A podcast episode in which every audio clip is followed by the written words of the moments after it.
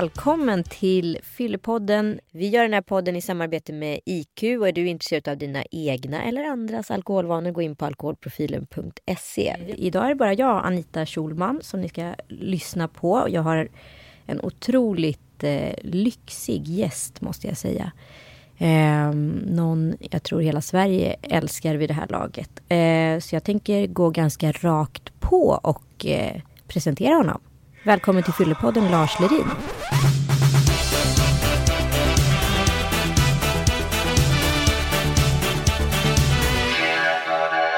Hur känns det att vara här? Jo, men det känns rätt bra tycker jag. Vad, är, vad, vad har du för dig här i Stockholm idag? Ja, ikväll då ska jag på Kulturhuset på något sånt där evenemang tillsammans med Nino Ramsby. Mm. Så, att, så det är det vi, och sen så är det ju det här då vet du, i eftermiddag. Ja. Så att, men sen så åker jag hem imorgon. ja. Tillbaka till verkligheten på sig. ja. Är det det som är verkligheten? jo, det är det. Det här är ju mer sån här, lite utflykter då till ibland. Som, Men hur känns det? För du har pratat ganska mycket om eh, din eh, eh, liksom, folkskygghet och din blygsel. Och hur känns det nu när du har blivit otroligt folkkär? Känner du att det är enklare eller blir du en, liksom, ännu mer sluten på något sätt? Nej, alltså jag har väl tränat bort mycket av det där. Vet du, och det var väl därför jag drack så mycket och tog tabletter och sådana där saker. För att jag var så rädd och, och blyg. Och, och, så att eh, efter, sen jag slutade med det så har jag ju fått träna väldigt mycket på det sociala och, och ge mig ut i, i livet, så här, på livets egna villkor. Så där. Och hur kan det se ut exempelvis? Ja, som så här, vet du, att, att jag inte är så rädd för att, kliva av tåget här i Stockholm utan jag, jag kan vara med på olika saker och, och prata i grupp till exempel och inför folk och så där, utan att jag ska få panik och så. Och hur känner man att den där spärren är över? Jag kommer ihåg någon gång när jag, så här, jag var jättehöjdrädd och så klättrade jag på någon sån här klättervägg och så helt plötsligt så släppte rädslan. Alltså det var nästan som det klickade till i huvudet. Är det ungefär samma sak eller? Ja, men det tror jag. Ni måste ju liksom, liksom våga möta den där rädslan, det som man är rädd för. Ja. För, för annars så, så bara byggs det vidare och det blir trängre och trängre i, i, i världen så där för en. ja. Jag tänkte vi backar bandet lite och går tillbaka liksom till allra första början för att få reda på vem du är. Du är född i Munkfors 1954. Och du var kallad tösa i skolan. Ja, det var ju inte så roligt. Nej, Nej, så det var lite mobbning där då när jag gick i skolan. Men det var inte så, jag tyckte inte det gjorde mig så mycket faktiskt ändå. Utan jag hade liksom, jag hittade på omvägar och, och flyktvägar och sådär. Så att jag klarade mig rätt bra ändå. Jag hade kompisar och så. så att, men det fanns ju de som inte kunde acceptera det där att man lekte med flickor och var mer flickaktig sådär. Och, och det är upp till en viss ålder det verkar vara okej och sen så är det inte okej helt plötsligt. Eller? Alltså det var nog inte okej vet du, re- alls. Inte från nästan första klass alltså så, så var det väldigt eh, uppdelat i det där samhället. Vad som var pojke och flicka och sådär. Vad som man skulle leka för lekar om de olika könen sådär. Att, Och, och vad gjorde dina föräldrar? Hur hanterade de det här? För det måste blivit ett dilemma för dem. ja, mamma var ju fruktansvärt på hugget med det där och skulle kolla så att inte jag lekte med fel kamrater och så. Ja. Så det blir ju en väldig press på mig det där att jag måste hela tiden gömma mig för, för att, så att inte hon skulle se mig. Så jag lekte alltid liksom på baksidan utav skolan med, med mina flickkompisar. Och så det, det är ju, ja det där är ju så sjukt tycker jag liksom. Och det Ja. tycker hon också nu idag men, men så var det i alla fall då. För det var ju så mycket du vet, konventioner och, och på den där tiden att och mamma var rädd att vad skulle hända om jag blev homosexuell till exempel. Och trodde väl att, var det väl läst det i någon tidning att det kunde man bli om man inte var som att spela fotboll. Nej men och det är ju så otroligt knasigt på ett sätt att sitta och diskutera i sådana termer idag. För att det låter ju nästan som att man pratar om ett annat århundrade. Det Ja. gör, gör vi på ett sätt men... men eh, Ja, det är så dumt alltså. Men det finns säkert mycket dumheter nu för tiden också, tror jag. det, det gör det garanterat. Här och där. Men den här, eh, den här flykten eller vad jag ska kalla det för. Eh, då får du sätta ord på själv. Den fick dig att söka andra vägar i livet. Och du, vad jag förstod så åkte du, tog du vägen via någonting som kallas för småbrukare. Kan du berätta lite om vad det här är? Ja, det var väl det att jag, jag hälsade på folk som, som hade kor och sådär, småbruk. Ja. Och, och tyckte att det var så roligt, för de uppskattade ju så mycket när jag kom där och hjälpte dem med, med höbärgning och vedklyvning och, och hämta korna från skogen och sådär. Det här, det här låter ju verkligen som 1800-tal. men, men det var väldigt länge sedan. Ja. Och, och, så det var väl den där sista resten av den kulturen som fanns kvar där i, i Sunnemo-trakten. Och det tyckte jag var så roligt att vara med på. Jag, jag kände liksom en trygghet där. Jag behövde inte bli vuxen med dem utan jag kunde vara... Ja, och, och, och så tyckte jag att, att jag ville... Det berättade så mycket saker som jag kunde ta hand om och, och liksom skriva om tyckte jag, måla och sådär. Och det här blev senare en akvarellserie. Vad var det som var så fascinerande med de här människorna? Ja, det var så ofarligt på något sätt tyckte jag. Det var, du vet, jag behövde inte vara, jag behövde inte ta itu med det där med, med pubertet och, och, och, ängslan för hur det skulle bli med framtiden. Utan jag fick liksom en paus där från alltihop. Och, och bara kunna ägna mig åt sån där idyll ungefär.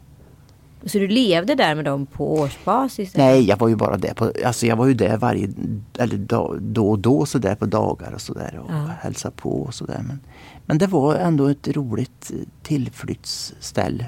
Och hur upptäckte du måleriet, konstnärskapet? Ja, det, var, det har jag nog alltid haft med mig och sådär. Och, så det har jag aldrig börjat med kan jag säga. Utan det var ända sedan, sedan barnaår. Så, där, så att det bara liksom löpte vidare. Alltid haft med ett skissblock eller?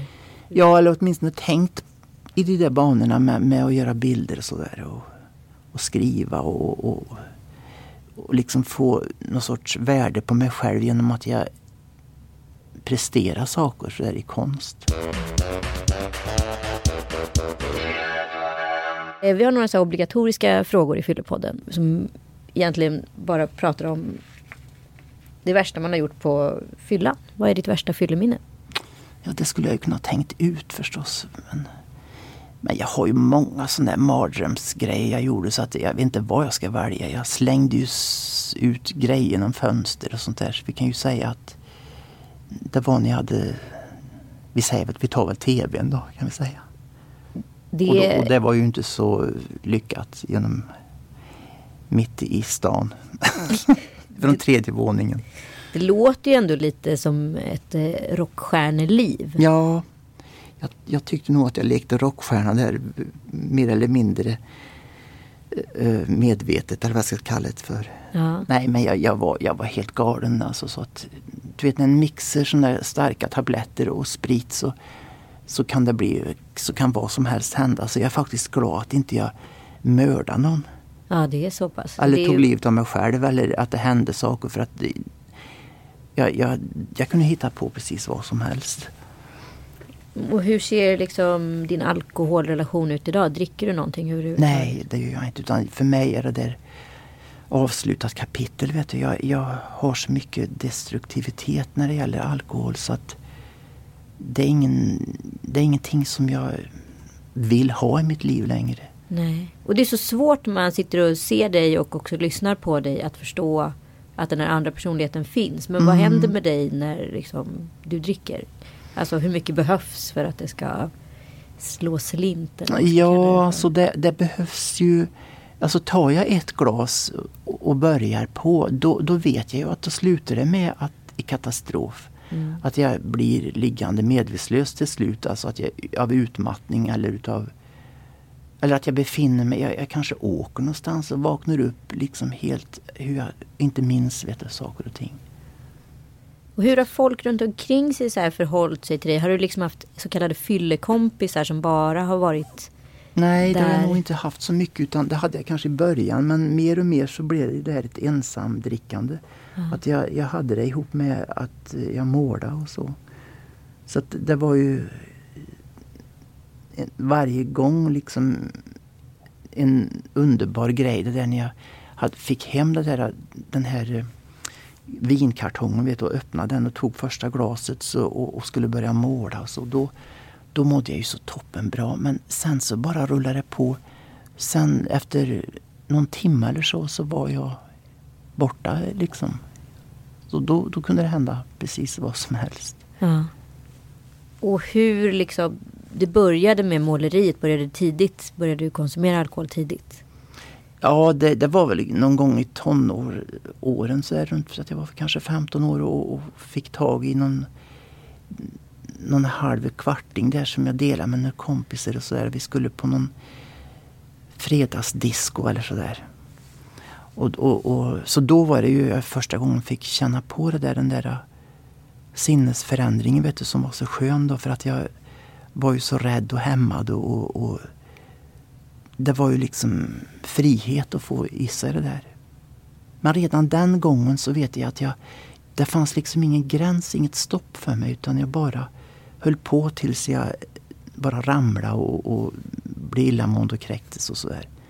Men ändå så längtade jag tillbaka till det där, till det där helg, helgenfesterna varje gång ändå. Trots att jag mådde så illa efteråt. Så det var liksom värt det helt enkelt? Ja, det tyckte jag. Och så har det ju varit då hela livet att efter varje gång så har jag tänkt att åh, aldrig mer, gud vad hemskt. Och sen ändå vet du så, så är det det där konstiga fenomenet att man glömmer.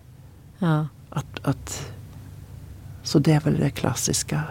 Att man säger aldrig mer och, sen så, och ber om förlåtelse för allt och sen sätter igång igen då, när det har gått en viss tid och behovet kommer fram. Men har du upplevt eh, någon gång i livet att det varit liksom har du alltid burit liksom på ångest och har det blivit liksom en ångestdämpare? Har det varit någon gång i livet du tyckte så här, men gud vad härligt att dricka? Och... Ja, jag kan inte direkt säga att jag druckit för att jag skulle dämpa ångest. Utan det har mer varit det där att jag längtar efter den här friheten som det innebar. Att, att jag, jag kunde få mod och självförtroende så här, och ge mig ut och, och leta efter någon kärlek och, och sådär. Och, och göra det som inte jag tordes annars. Ja. Men jag upplever i alla fall, jag har varit med om en ganska jobbig grej i mitt liv nu. En god vän har gått bort. Eh, och jag märker direkt på mitt dryckesbeteende att det liksom förändras väldigt fort utifrån. Alltså att initialt så dricker man för att det ska vara trevligt och kul och helt plötsligt så dricker man med en annan törst eller vad jag ska säga. Och det mm. där är så otroligt. Jag vaknar direkt till i sådana där tankar. Men jag tänker att så tänker väl alla, även om man är i ett beroende. Att man hela tiden har koll på det på något sätt. Men att man vågar adressera det är en annan sak. Ja. Alltså det finns ju alltid anledningar att dricka vet du, för den som har som alkoholist. Så det, det, det behöver inte vara några yttre orsaker tror jag för, för den som är sjuk. Nej. För den finner ju alltid på att förstärka den där känslan av glädje eller sorg eller ilska eller vad det nu är.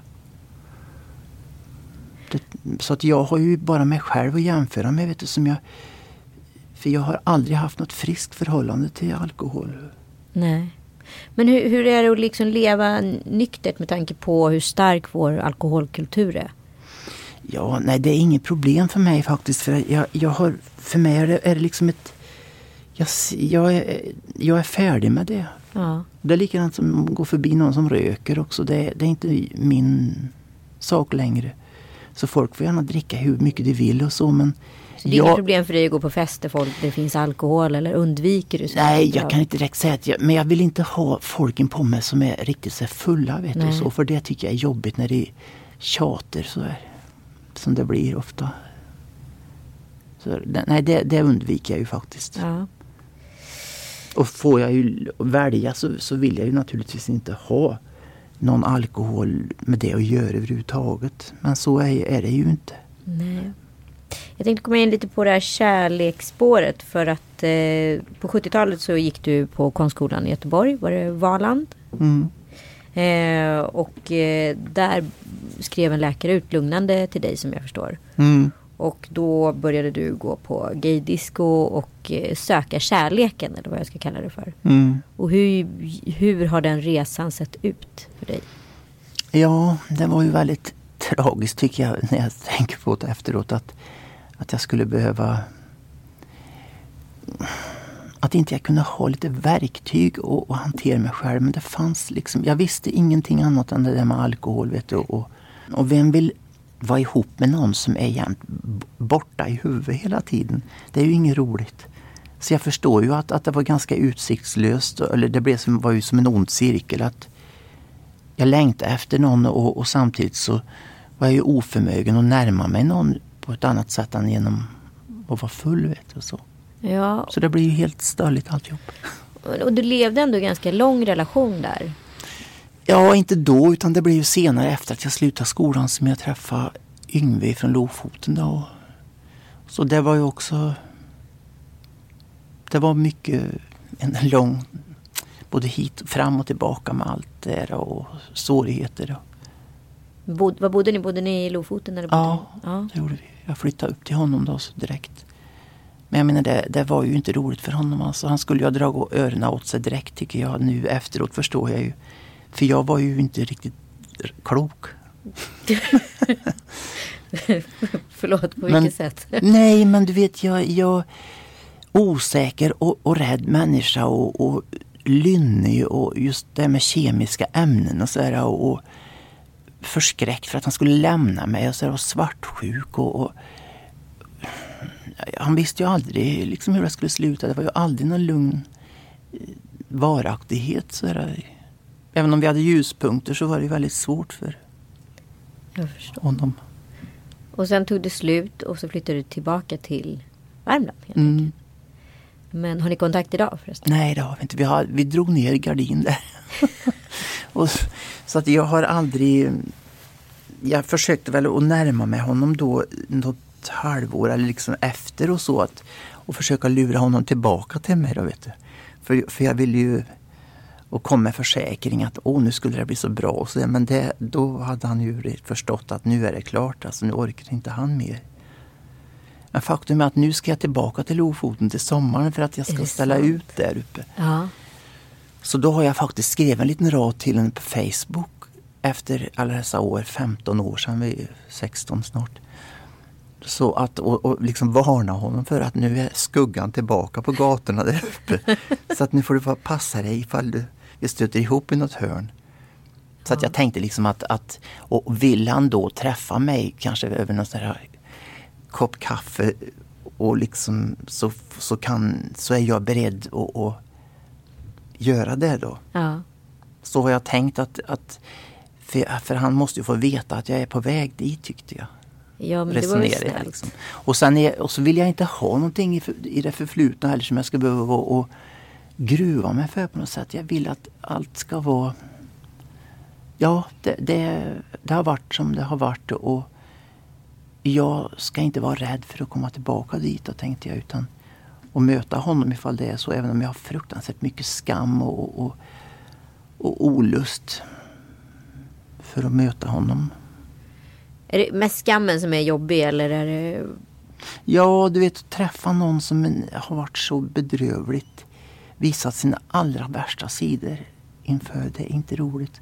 Så att jag, jag, skulle, det skulle inte, jag skulle inte bli förvånad om man inte vill att vi ska träffas överhuvudtaget. Utan att det får vara så att det ligger bakom oss. Och det kanske är lika bra det, men Vad hände sen? För det hände något ganska dramatiskt efter den här relationen. Du åkte in med alkoholförgiftning.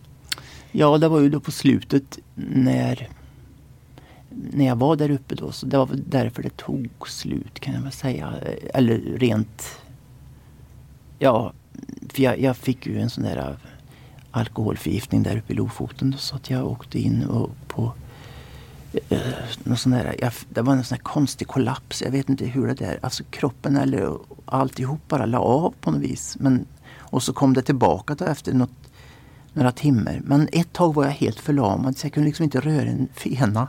Gud vad läskigt. Ja, så, så jag bad då Yngve som att, han skulle, att, jag skulle ringa till, att han skulle ringa till mamma så jag fick säga hej då till mina föräldrar. Vet du, för jag var säker på att jag skulle dö. Så det gjorde jag och mamma skrek i telefonen. Det var ett elände. Men sen vaknade jag ju till igen. Men då, då, då åkte jag hem sen. Då förstod jag att nu är det, får det räcka det här. Blev det något vägskäl där? Att, man, att du fick så här, nu räcker det? Eller var du trött Ja. på dig själv? Eller hur kändes Ja, alltså det var ju... Men ändå så envisades jag med att, att jag drack liksom nästan ett helt år till där innan jag sökte hjälp. Så, så att det-. Jag har nått botten flera gånger kan jag säga. Ja. Men var det du själv som var så här, nu vill jag ha hjälp? Ja, eller var det någon Då, annan då som tänkte jag, nej nu, nu, nu måste jag leva eller dö här. Jag måste bestämma mig. Och då gick du ett tolvstegsprogram eller hur? Ja, då åkte jag in på, eller sökte mig till ett behandlingshem och gick in i det. Ja. Och fick börja om helt och hållet vet du, och, och ha, ha avgiftning och allt. Och hur var den avgiftningen? Ja, det är ingenting som jag skulle vilja göra om kan jag säga. Nej. För de tabletterna jag använde, det var verkligen hemskt alltså att, att göra sig av med. Det, det, det var skräck helt enkelt och, och kallsvett och, och mardrömmar och rädsla för allt i livet. Men jag gömde mig då först också inne i, i mitt hus och, och, och bröt sönder de här tabletterna i småbitar vet du, och tog bort en, en liten flisa dag för dag och, och minska och... Så, att, eh, så egentligen så kom jag inte till behandlingshemmet förrän jag hade gjort den avgiftningen själv hemma. Nej. För att jag, jag kände att jag kunde inte vara med folk under den tiden för det var så... Ja, jag kunde inte liksom behärska mm, anletsdrag eller någonting. Och, Men det låter ju ändå som otroligt starkt att göra det hemma själv. Ja, och då hade jag ju mina föräldrar i närheten och, och vi åkte på skogsutflykter med den där stackars mamma och pappa då med sin vuxna halvgamla son liksom abstinent som bara den. Ja. Så det var ju inte, men, men så de stödde mig där och Jag måste skratta ut först. ja. Men hur ser du på alkohol i samhället generellt? Och är det överrepresenterat i konstnärsvärlden? Ja, jag vet inte. Alltså det, den där myten med att konstnärer dricker och sådär. Det, det är väl överhuvudtaget i samhället. Vet du, det finns ju allt.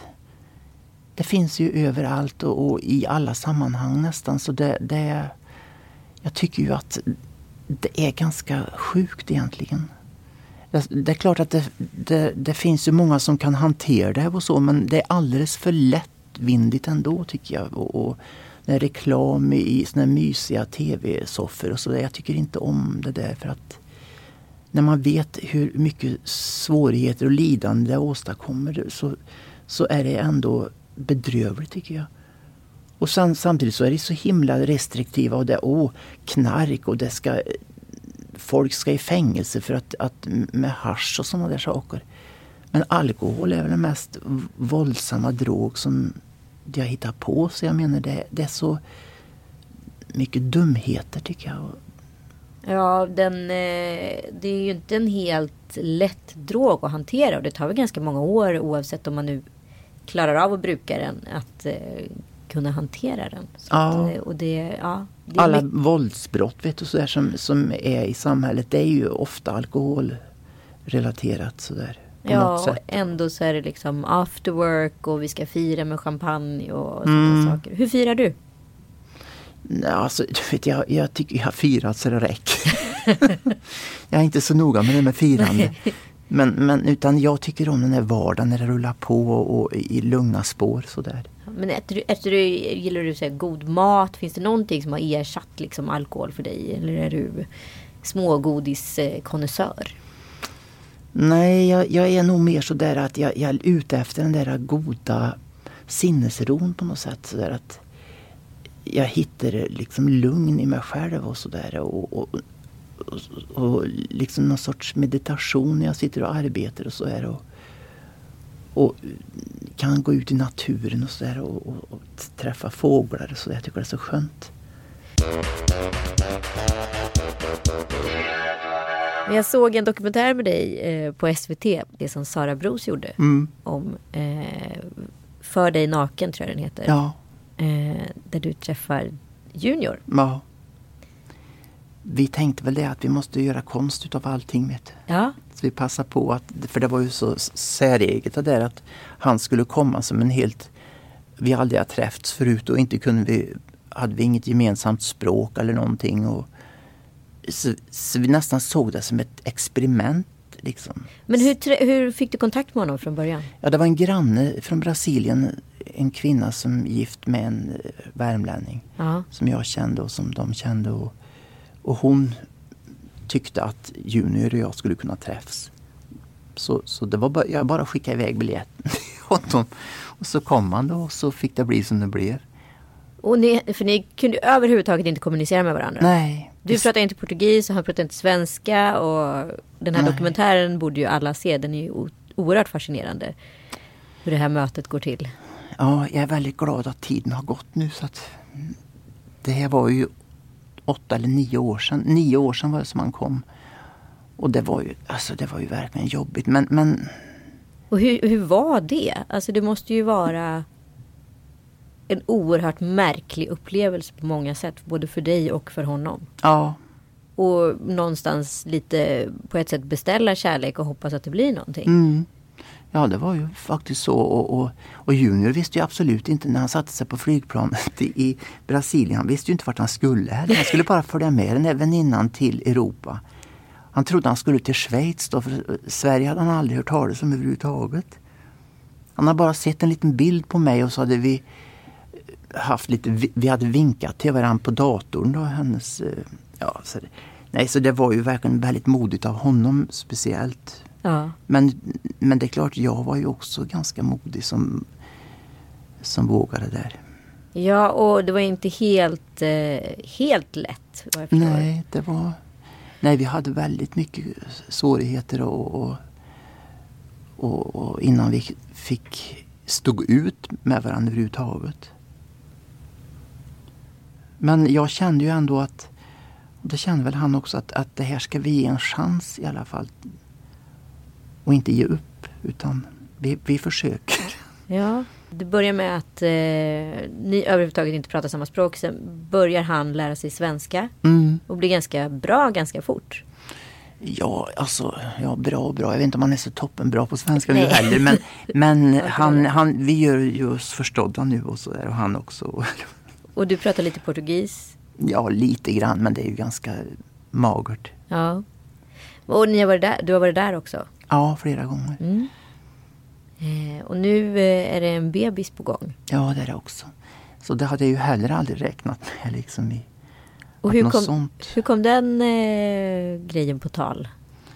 Ja, alltså det, det var väl mycket det att Junior är utav sin kultur vet du, och tänker som så att vem ska ta hand om mig när jag blir gammal och så. Ja. rent... Allt är ju så mycket med familj i Brasilien och sådär. Och, och han ensam här i Sverige, nej gud jag måste ha barn och fullt helst med barn också. Så att, eh, ja, så på, och då fick jag väl vänja mig vid den här tanken för några år sedan. När, liksom, när, tank, när han började ta upp det där. Och, och, och sen så, så har jag ju träffat den här pojken och kände liksom så att ja, att det här, den här uppgiften ser jag så hemskt mycket fram emot. Jag blir liksom, det blir en sån kärlek tyckte jag när jag träffade honom. Och han såg på mig och var så intresserad och, och nöjd med tillvaron verkar han. Hur gammal är han nu? Han är sju och en halv månad. Jag tänkte att han var sju och ett halvt. Men hur känns det då att bli hela Sveriges darling på, inte över en natt ska man ju verkligen inte säga, men att eh, fått ett sånt otroligt Ja. massmedialt genombrott. Ja, det är ju väldigt knepigt måste jag säga. Det är väldigt svårt att, att ta in. För att du vet, jag har ju mitt liv precis som det är som vanligt. Det är med katterna och Junior och, och mitt målande och det där. Det, jag menar det, och sen kommer den då ut i, på gator och så här och folk går till anfall, eller på sig. Det är ju väldigt annorlunda måste jag säga. Så det blir inga kändisfester i Stockholm och röda mattor? Eller? Ja, det blir det väl lite då och då för Junior älskar ju uppmärksamhet. Ja. Så jag, för hans skull måste jag ju följa med då och då. Så. Så ni kompromissar där? Ja, det, det, det är ju kompromisser. Ja. Kan inte du berätta om din relation till eh, Micke Bredband, höll jag på att säga, och de andra som har varit med i din programserie? Eh, Ja, nej men vi fick ju bra kontakt och, och jag fick väl bra kontakt tyckte jag med allihop som jag träffade i den där serien. Mm. Och, och Sen är det ju det att man bor där man bor och man har det yrke man har och så är det, och behov av ensamhet och så är det också. Men, men det är ju roligt ändå att ha kontakter. Och det, det är ju att veta att, att ja, det finns människor som man kan möta ibland. Så. Men har du fortfarande kontakt med de som medverkat i serien? Eller? Ja, i stort sett allihop nästan. Är det på grund av serien ni lärt känna varandra eller var det privata vänner sen innan? Nej, det var ju faktiskt genom serien. Eller nästan. Det är lite så här, gränsen är lite flytande. Så för hade väl träffat några av dem innan också som hastigast eller ett par gånger och så. Och hur gick det här mötet till? Jag har förstått att Filip och Fredrik har haft något finger med i spelet. Mm. Jo, de kom ju till Värmland och vi pratade om vad vi skulle kunna göra för program och så där. Och då vet inte vem som hittade på den här idén med att, att jag skulle söka vänner och så. Men det var väl lite ett sådär, någon sorts idé liksom bara för att ha en anledning att träffa sex personer. Ja. Så det är ju som vilket möte som helst. Och vänner, det kan eventuella vänner kan det ju bli när som helst. Liksom var som helst. Vad gör du när du inte målar? Ja, jag har ju ett ganska så här, halvtråkigt liv. Jag, jag, jag, jag målar mest och jag går, går på promenader och, och skriver. Och, och träffar väl någon, dricker kaffe med och sådär. Inga större händelser. Det, jag har ingen behov av direkt äventyr sådär. Men, men du har ändå varit ute och rest en del vad jag förstått. Du har varit på en ja. expedition och du har varit i Indien bland annat. Jo, förr reste jag ju väldigt mycket men, men, men nu blir det ju i stort sett bara Brasilien då eftersom Junior åker och har sin familj där och så. Då, så, då, så vi har liksom inte... Ja, det blir mest det där. Men kan du inte berätta lite om den här expeditionen? Det lät så otroligt spännande. Ja, i Antarktis menar du? Ryska Arktis, precis. Ja, jag har ju varit i både Antarktis och Arktis. Och den senaste gången det var uppe in, i Sibirien och kusten där. Och hur var det? Ja, det var ju en rys, rysk isbrytare, en sån här turistresa faktiskt. Som tanter och, och var ute på, med rullstol ute på, på inlandsisen, eller på glaciärer och sådär. Så de hissade ner dem i, i ja, så fick de se någon isbjörn och sådär. de klagade också väldigt mycket har jag förstått. Ja, men du vet, det skulle vara, isen var inte lagom tjock och sådär. de hade sett fram emot att, de skulle, att is, fartyget skulle liksom i, in i, bryta upp isen. Ja. Och så var det lite för tunn is så att det var inga så här, inte så här häftigt som de hade tänkt sig. Var det, var det ja. liksom gästerna på den båten som var syftet eller var det ljuset och Sibirien? Och ja men du vet jag älskar ju sådana där miljöer, sådana där eh, karga klimat och kuster och sådär där bortanför allt och så. Det har jag alltid längtat till. Så det var därför jag ville åka till Lofoten också. Ja. Och till Antarktis och Färöarna och sådär. Men samtidigt så är det ju också roligt. Alltså jag var ju på en sån här eh, vetenskaplig expedition en gång. Och, och liksom sen då komma med de här tanterna där vet du, på något helt annat. Ja, för de verkar det, ett intryck. Ja, för det är ju också roligt. Och, och, och så jag, jag, jag, vill nog leva så också att med öppet sinne för vad som helst som dyker upp. så. Och vad är ditt senaste projekt? Vad är det som händer nu närmast? Ja, nu, nu är det bara det att jag är hemma och målar då så, så, så håller jag väl på som alltid med olika eh, texter och sådär. Så jag ska väl ge ut en bok om Brasilienresorna nu närmast. Och sen, ja, sen så fortsätter det fast ja, du vet, e, olika saker. Så. Lite parallellt så där håller jag på med. Tack snälla Lars Lerin för att du kom och gästade oss i Fyllepodden. Eh, jag får tacka för ett superspännande och intressant möte. Eh, är man intresserad av sin egen alkoholkonsumtion eller andras så kan man gå in på iq.se eller alkoholprofilen.se och testa sina egna alkoholvanor. Tack snälla. Tack själv.